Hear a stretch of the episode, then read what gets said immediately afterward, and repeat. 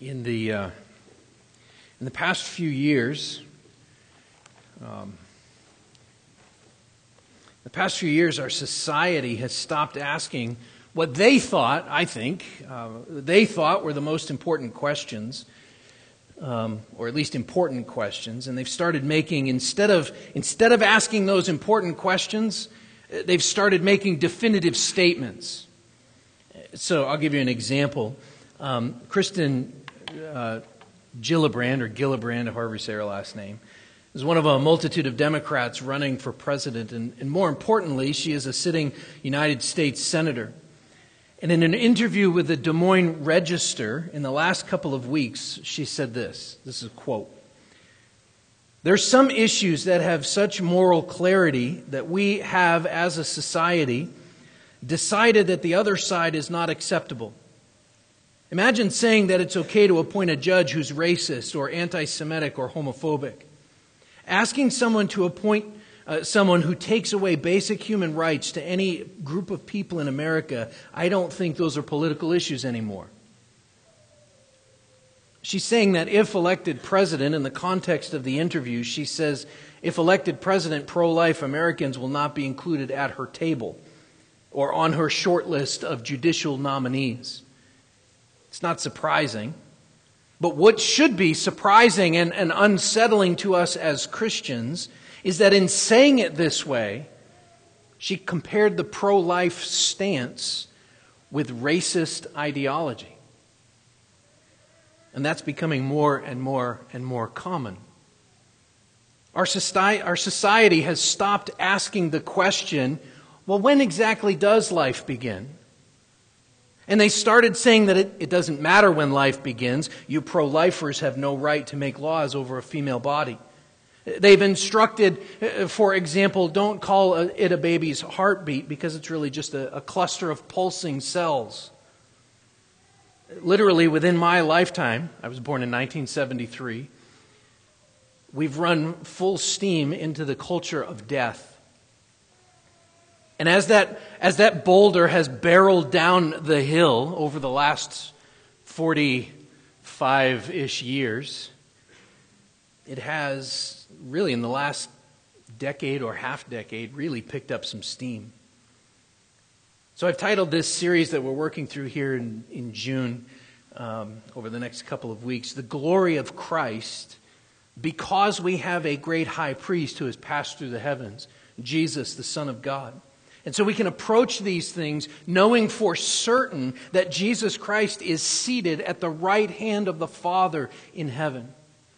We can look into these difficult topics understanding that Jesus always lives to intercede for us.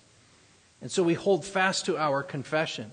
And with confidence, we draw near to the throne of grace that we may receive mercy and find grace to help in a great time of need. And so this morning we're going to primarily um, park ourselves in the eighth psalm, which is a, a psalm of David. Uh, David wrote this psalm.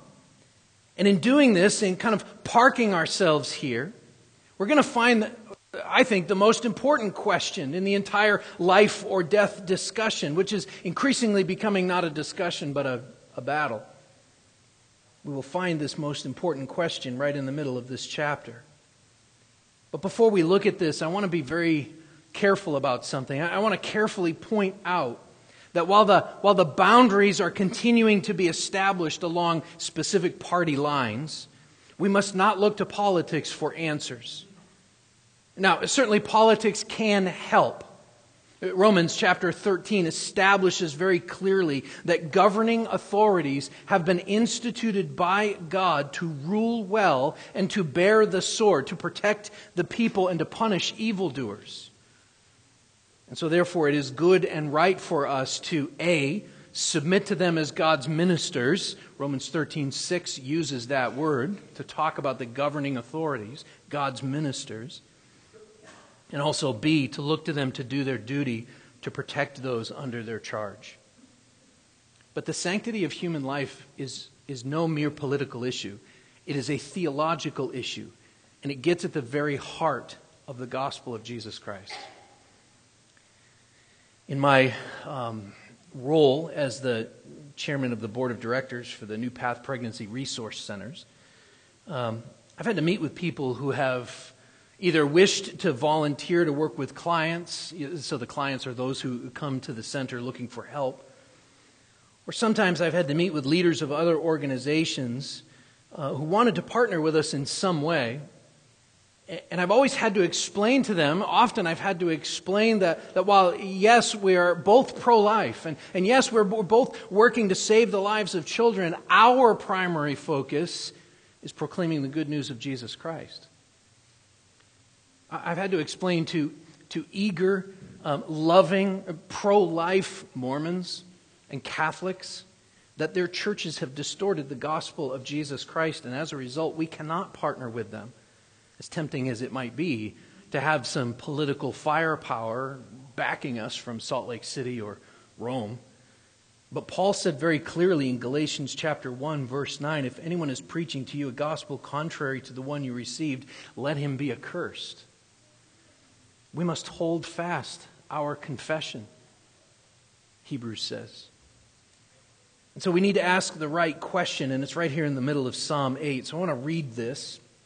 It's just eight verses, nine verses. Psalm 8, again, this is a psalm of David. Verse 1 O Lord, our Lord, how majestic is your name in all the earth. You have set your glory above the heavens. Out of the mouth of babies and infants, you have established strength because of your foes to still the enemy and the avenger. When I look at your heavens, the work of your fingers, the moon and the stars which you have set in place, what is man that you are mindful of him, and the Son of Man that you care for him? Yet you have made him a little lower than the heavenly beings and crowned him with glory and honor. You have given him dominion over the works of your hands. You have put all things under his feet all sheep and oxen, and also the beasts of the field, the birds of the heavens, the fish of the sea, whatever passes along the paths of the seas. O Lord, our Lord, how majestic is your name in all the earth. Let's pray again. Father, please give us what we need today. Help us um, to see the truth of your word and to not lean on our own understanding. To hear what you would say to us from your word, Lord, and not to be um, sidetracked with political climate or political discussion or even statistics, but to focus on who you are and what you have done. I pray in Jesus' name, amen. So, as I said, we are in the midst right now in our society um, of a political, uh, an ideological, and, and, truly a theological battle in this world today. Of course, it's actually nothing new. Um, there have been battles from the very beginning. Let's just think about the modern world for just a moment generations are shaped by the battles that they go through. And so the 1860s, the Civil War, that shaped our nation for years to come, decades, even maybe even a century to come. It still comes up. Um, many ways, we're still dealing with the effects of the Civil War. Anyone who lived between the years of 1929 and 1939 you remember your grandparents, great grandparents were influenced by the Great Depression. The 1940s saw World War II, influenced an entire generation of people. The 1960s saw Vietnam and the counterculture that made so many people into what they are today, one way or another. But there was a, there was a perfect storm of, of cultural and scientific developments over the past 100 years that got us to this point, that got us to where we are today. In fact, you could put your finger on three things. The first is this Margaret Sanger, who started the organization now known as Planned Parenthood. She was a genuine racist and eugenicist and was very influential in the mid, early and mid 1900s in pushing for a birth control pill. And so we saw by the mid 1960s easy access to effective, easy and cheap access to effective birth control. That was one thing. The second thing was Ronald Reagan in 1969 as the governor of California, he signed our country's first no fault divorce law. Uh, interestingly, actually, a side note for the historical junkies junkies isn't the right term. Um, the first modern no fault divorce in the world came out of the um, uh, Bolshevik Revolution, Soviet Russia. That was the first. Then, by the 60s, that was in the 19, uh, early 1900s, 1920s by then. In 1969, 1970, um, the, our country's first no fault divorce law, law, was signed. It was followed by several other states. It had, had the long term effect of making divorce for any reason at all much more acceptable and much more commonplace in our society over the last 40 or 50 years. And then the third uh, sort of um, thing that you can put your finger on here is the sexual revolution, which really began in the 1920s but accelerated by the end of the 1960s. This was that attitude do whatever you want, there won't be any consequences, really. These three things put together, they have had the effect of separating sex from marriage and reproduction. And the next step in that, what really has happened over the last uh, five years, number four on that list that we're going to see, we're going to be able to look back on eventually and see this clearly, is that abortion is simply a matter of health care now. Now, I run the risk here of dwelling on these things too much, and my calling is uh, to preach the word, um, not to give you a lecture, but I want to give you a qu- couple of really quick local statistics so you can have a better understanding of that important question that we are asking here in Psalm 8. Uh, so these stats are all from the Ohio Department of um, Health website. You can look these up on your own. In 1981, abortions in Ohio reached their peak with a little over 45,000 children put to death that year, 1981. That was the highest year.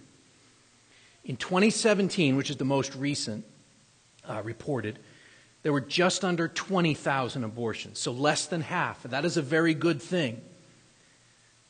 But here is a, a, stat that might surprise you, and that might surprise you in and of itself that it has been um, halved, the number in Ohio, but here's one that might surprise you as well. In 2017, 87.3% of women who had an abortion in the state of Ohio were between the ages of 20 and 39. 87.3% between the ages of 20 and 39. That means that at this point, uh, we're not really talking about a teenage pregnancy issue. Instead, we can interpret those numbers to mean that we're seeing the world's message beginning to win.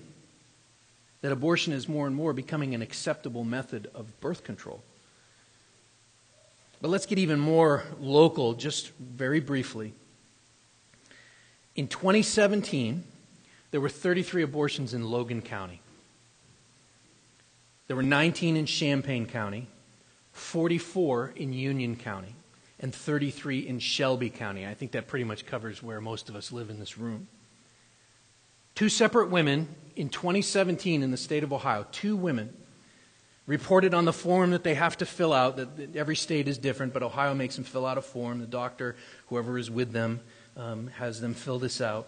Two separate women in the year 2017 in the state of ohio had reported that they had had 13 previous abortions. That means in two instances a woman went into a clinic somewhere in the state of ohio some sort of clinic, some sort of doctor's office or something, and requested her 14th abortion. There were many, many more than that who also had multiple, uh, less than 13. That was the highest. Um, so as we work through Psalm 8, I want you to think about those two women. I, I want you to think about their combined 28 children. But I don't want you to think about them with scorn. Don't do that. But with compassion and with care. Think about these questions as we work through this. What must her life be like? How hopeless is that woman, those women? keep that in your mind as we walk through this. I also want to point out that while the numbers of abortions are down, while that number is down in the state of Ohio, and that's good news, STDs in Ohio reached an all time high in 2016. I'm not going to give you much detail here. I'm just going to name three, so just so you know. Chlamydia is up a little over 15% from 2013. Gonorrhea is up 43% from 2013. And syphilis is up 72%. This is from the CDC's website. It's up 72% since 2013, and increasingly, uh, according to the report that the CDC put out, doctors are seeing cases of it passing from mother to infant. That's not something that has been seen much before. And, and people are becoming much more resistant to medication. Additionally, each of those diseases can lead to infertility, stillbirths, other pregnancy, all kinds of pregnancy problems, and serious health concerns. But the risk of pregnancy and the risk of disease, that's not really what we're talking about here. Uh, we're, we're talking about the sanctity of human life. And, and, we're talking about the fact that for each and every person represented by those statistics, God cares. For each and every person represented by those statistics, 33 in the, in the county of Logan in 2017, God cares. Do you know that God cares about those 28 children who were aborted by the choice of just two mothers? Do you know that He cares about those two moms? Do you know why God cares? Do you know why uh, that as a result of God caring, we should care?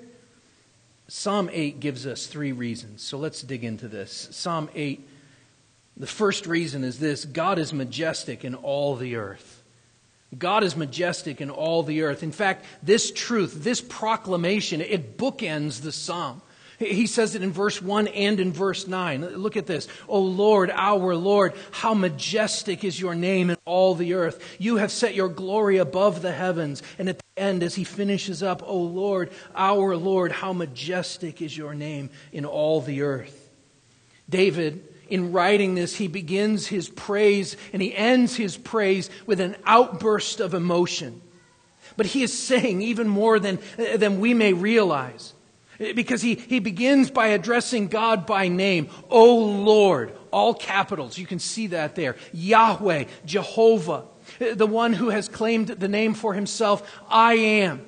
Uh, he says in, in Exodus chapter 3, I am who I am, the one who is self existing.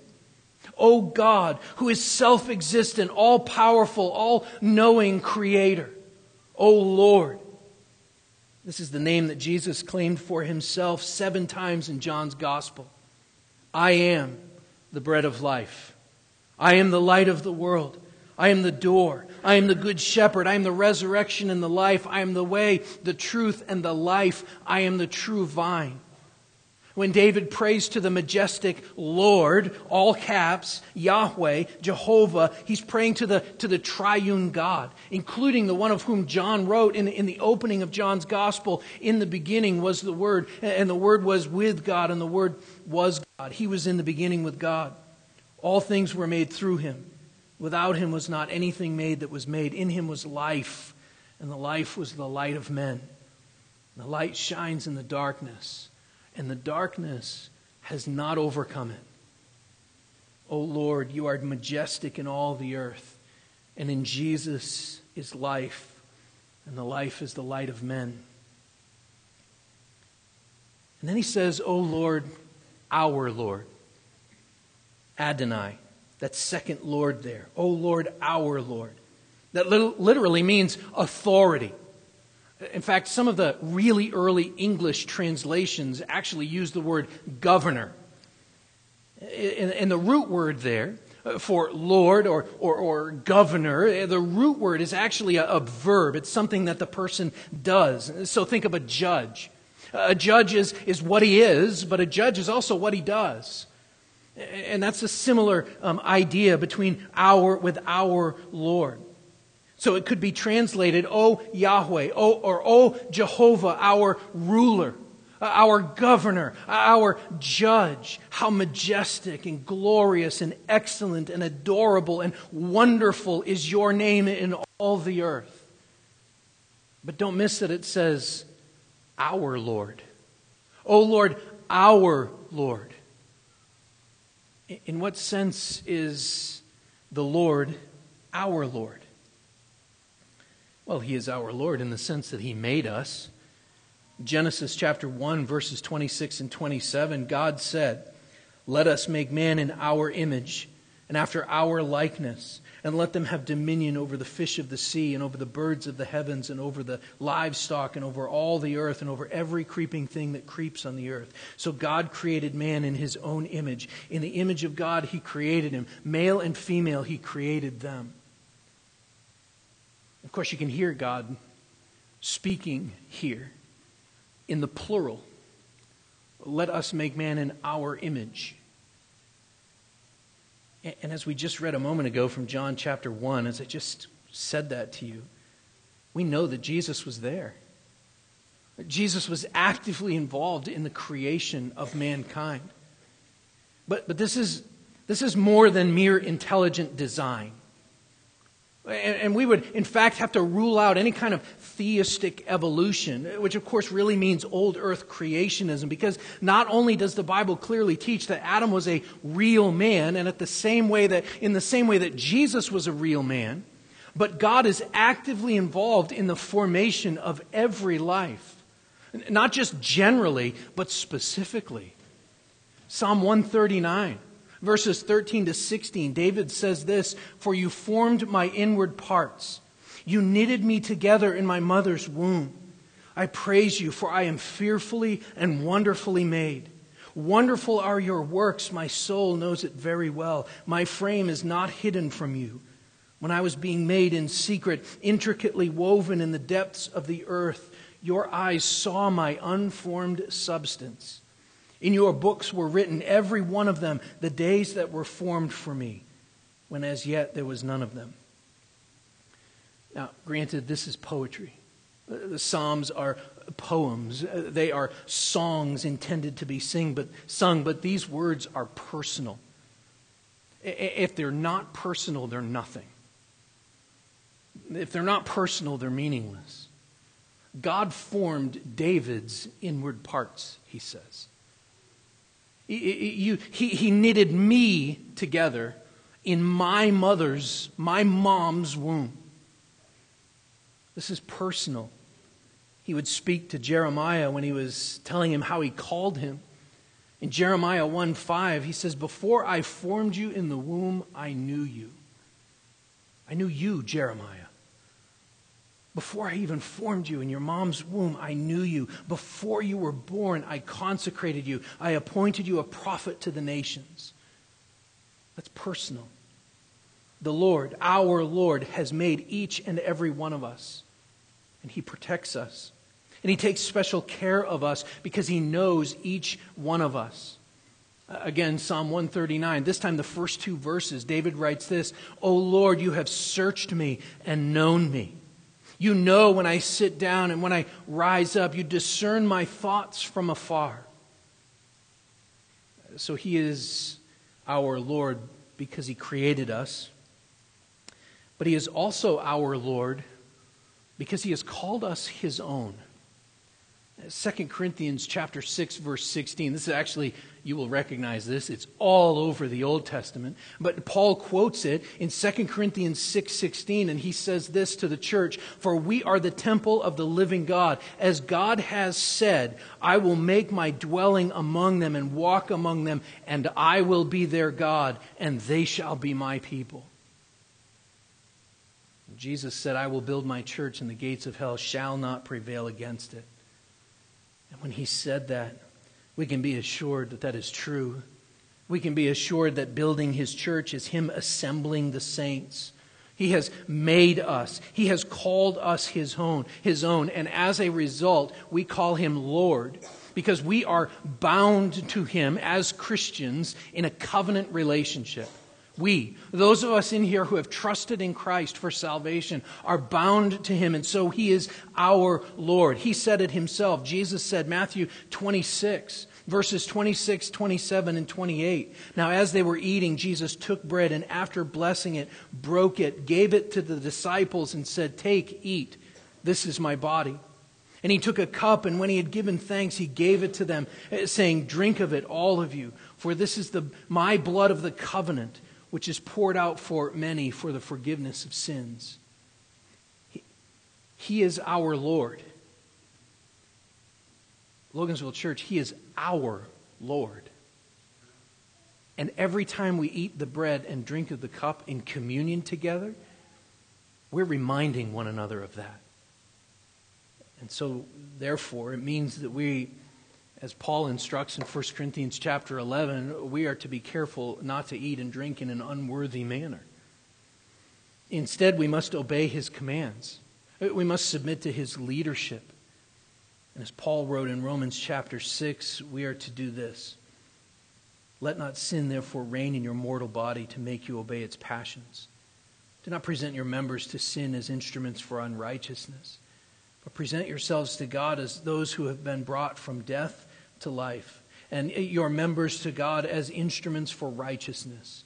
For sin will have no dominion over you, since you're not under law, but under grace. He is our Lord because he made us. He, is our Lord because he redeemed us. He is our Lord, and so we obey and submit to Him, and we, we pray to Him and plead with Him to show us mercy, and, and we also praise His name. But, but we not, must not we must not merely praise his name in the privacy of our own homes. We must not merely praise his name in the privacy of our own or merely in the privacy of our own church. Rather, we are compelled to praise his name with all of creation. Uh, Psalm 19, verse 1. There are many psalms like this, uh, but or many uh, passages of scripture like this. But Psalm 19:1 says, "The heavens declare the glory of God; the sky above proclaims His handiwork." So we could look at it this way those created in the image of God are the spokesman for all of creation. Jesus even said, I, I tell you, if these were silent, that is, his disciples who were proclaiming Hosanna, blessed be the name of the Lord, he says, if these were silent, the stones would cry out. We are the spokesman for creation, and so we praise God with words. Do you know why? Do you know why we do that? Because his invisible attributes, namely his eternal power and his divine nature, have been clearly perceived ever since the creation of the world in the things that have been made. And this is emphasized in the things that have been made in the image of God. The things that have been made in the image of God. Uh, think of it. Many, maybe all, at least most of you have held a newborn child, maybe in the last five minutes. Um, and I believe that you have been amazed. That you have been amazed that that child was fearfully and wonderfully made, was intricately woven together by God Himself, knitted together in her mother's womb. God is majestic in all the earth, and He has chosen us to proclaim this. And the second reason that we can see that Psalm 8, from this psalm, from Psalm 8, that God cares, and also why we should care, is because God's majesty is seen in His supreme creation. Look at verses 3 and 4 again. He says, When I look at your heavens, the work of your fingers, the moon and the stars which you have set in place, what is man that you are mindful of him, and the Son of Man that you care for him? We don't know when David wrote this psalm, at what point in his life. Um, we don't know where he was. Maybe he was standing out on a rooftop of his royal palace uh, there in the mountains of Jerusalem, high above the city lights, just looking at the sky writing these words. I tend to think, I tend to imagine anyway, that maybe he was alone in the fields, watching over his flocks by night. But whenever it was that David wrote these words, as he acknowledges the majesty of God in the night sky, he's struck by his own puniness. He's struck by his own just smallness. What is man that you are mindful of him? And consider that, that stanza when I look at the heavens, the work of your fingers. He's describing the, the power of God in human terms. He's not focused on God's fingers. He's focused on the vastness of the heavens. Yet compared to the, to the Almighty, even the night sky is, is minute. God has set in place the, the stars and the moon and the planets, and He has set in place space that we will never be able to fully explore. He has set them in place with just His fingers, is the imagery that He is using. And He cares for us. Verse 4 is the question that we all should be asking. Verse 4 is the question that all humans should be asking. We need, we need to understand this. Verse 4 is the question that mankind should be asking when they think of it like this NASA. NASA should continue to research and explore space, and as they do, mankind's response should be What is man that you are mindful of him? And the Son of Man that you would care for him.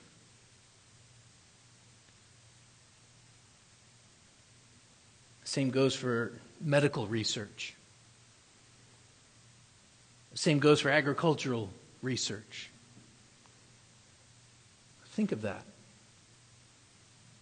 As we pray for sunshine for the crops, what is man that you are mindful of him? We are surrounded by food. and the Son of Man that you would care for him. The same goes for technological advancements. I can FaceTime with my mom who lives a thousand miles away. We should praise God for these things. This should be mankind's go to question. One writer said, Man is so feeble, so feeble, so frail, and compared with God's majesty and power, is so insignificant that we sit in wonder that He would regard us in any way, either to govern or, or to judge us or to bless us or curse us. Why doesn't He treat us just like the rest the animals? Why doesn't He treat us just like anything else? Look at the verbs that describe God's actions toward man in verse 4. They're, they're kind of passive verbs, at least in, in English there. The first one is mindful. What is uh, uh man that you are mindful of him?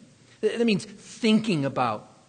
Genesis chapter 8, verse 1 uses the same word, but translates it like this God remembered Noah. In the midst of judgment and wrath, in the midst of God pouring out his wrath, when, when he had looked upon his creation and seen that the, the wickedness of man was great in the earth and that every intention of the thoughts of his heart were only evil continually, God was mindful of Noah. He remembered him. And he showed grace to him. The same is true today even in the midst of a great evil and wicked generation, a generation uh, that calls evil good and good evil. What is man that you are mindful of him when our daughters are called to shout your abortion? And the Son of Man that you would care for or visit him. That's the next verb there, and it really means to, to search out and, and attend to. So if we were pulling verse 4 and just reading this one verse, we could see it by itself as a, as a warning. We could take it as a hint of judgment to come. God remembers your unrighteousness and he will visit you. But then we have to remember that David here is speaking of the loving kindness of God. But it's even deeper than he imagines. What is man that you are mindful of him, and the Son of Man that you care for him? But when the goodness and loving kindness of God our Savior appeared. He saved us, not because of works done by us in righteousness, but according to his own mercy, by the washing of regeneration and renewal of the Holy Spirit, whom he poured out on us richly through Jesus Christ our Savior, so that being justified by his grace, we might become heirs according to the hope of eternal life. What is man? That you are mindful of him, or the Son of Man, that you care for him. God's majesty is seen in his remembering us and attending to our greatest need salvation. So, where does this leave us with regards to the sanctity or the sacredness of human life? I've just pointed out that man's greatest need is Christ. And so, is this question uh, about the uh, sanctity of human life, life in this time, in this world, is this question insignificant in light of eternity? Of course not. Because this question in verse 4 can be applied to every single human life. Because mankind, he will go on to say here, is the crowning achievement of God's creation. Look at verse 5. So, verse 4 What is man that you are mindful of him, and the Son of Man that you care for him? Yet you've made him a little lower than heavenly beings, crowned him with glory and honor. You've given him dominion over the works of your hands, and have put all things under his feet all sheep and oxen, also the beasts of the field, the birds of the heavens, the fish of the sea, whatever passes along the paths of the seas. God has made man, mankind, humanity, the peak of creation. That's what the scripture here means when, when he says a little lower than. The word actually is Elohim, a little lower than uh, heavenly beings or, or angels. In fact, in Hebrews, it's Jesus actually quotes this and uses the word angels. But what this means is that in all of creation, of only humanity, did he say, don't forget this, let us make man in our image after our likeness. And I need to point out right here, um, just so that just so that we know, the Bible teaches that, that life begins at conception, not at viability. Um, again, Psalm 139, verses 13 to 16, David says, For you formed my inward parts, you knitted me together in my mother's womb. I praise you, for I am fearfully and wonderfully made. Wonderful are your works. My soul knows it very well. My frame is not hidden from you. When I was being made in secret, intricately woven in the depths of the earth, your eyes saw my unformed substance. In your book were written, every one of them, the days that were formed for me, when as yet there were none of them.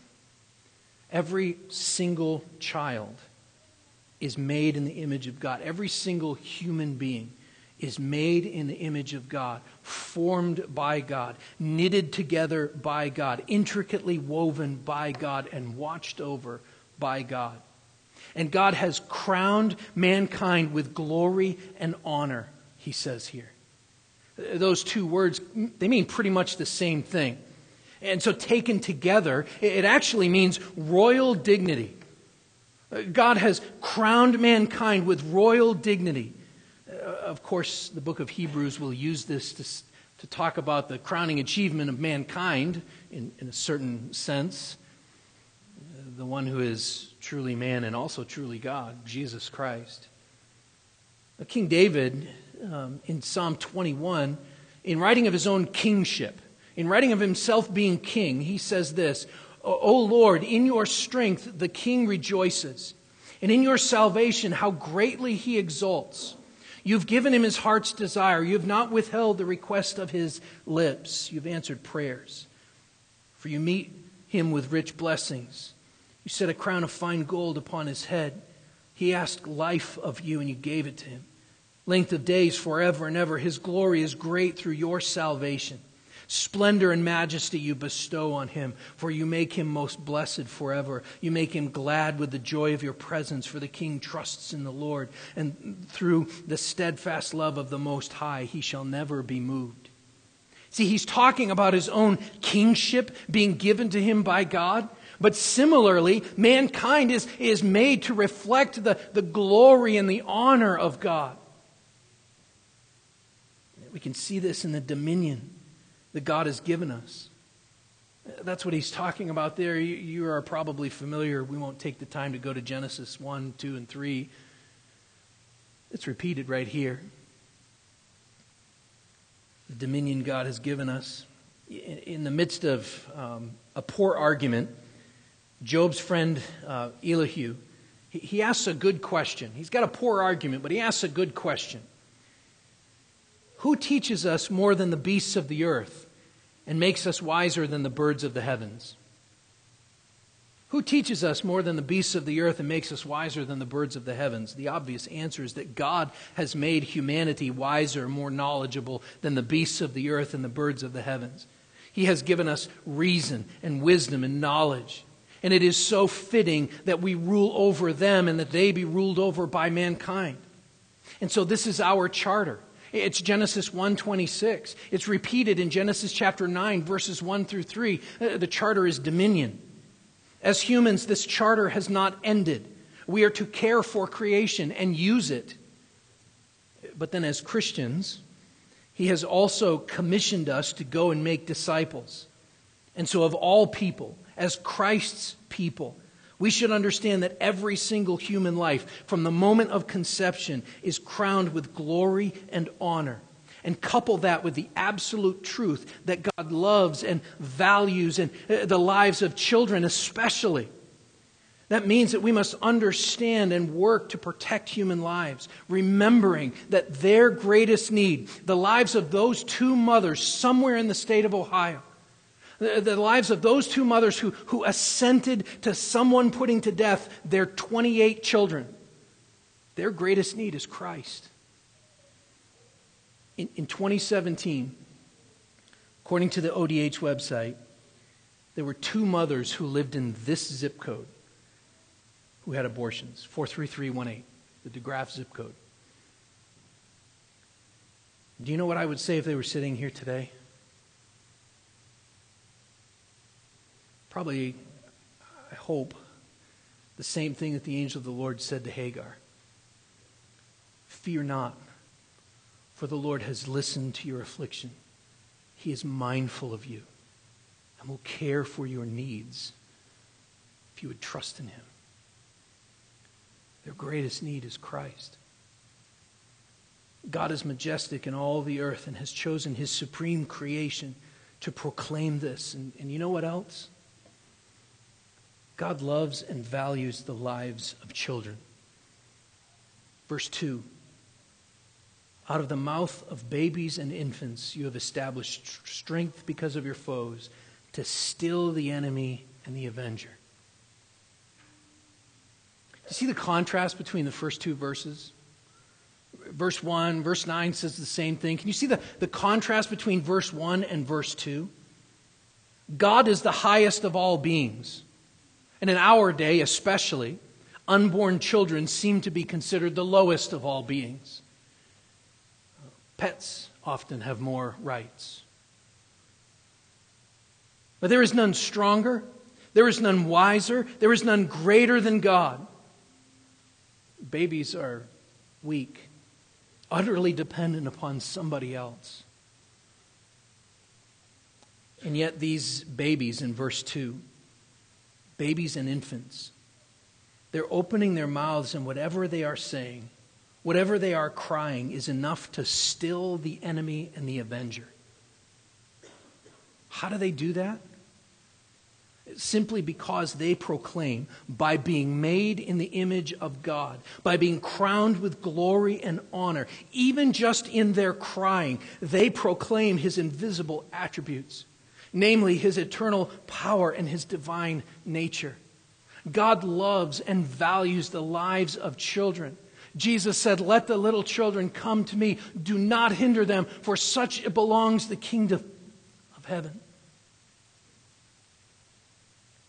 O Lord, our Lord, how majestic is your name in all the earth. Hebrews chapter 4. We are reminded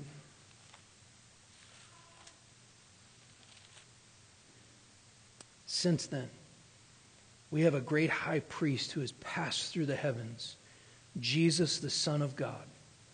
Let us hold fast our confession, for we do not have a high priest who is unable to sympathize with our weaknesses, but one who in every respect has been tempted as we are, yet without sin.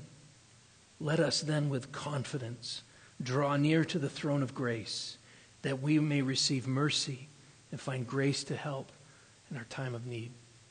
Pray with me. O Lord, our Lord, how majestic is your name in all the earth. When we look to the heavens, when we see the moon and the stars that you have put into place with your fingers, we have to ask, What is man that you are mindful of him? And the Son of Man that you would care for him?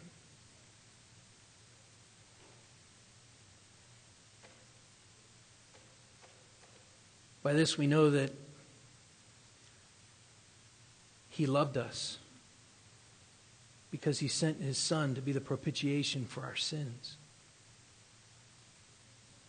Father, help us to understand these things as we look at our world around us, to understand that even in the crying of a child, there's a reflection of the image of God. And it is enough to still the enemy and the avenger.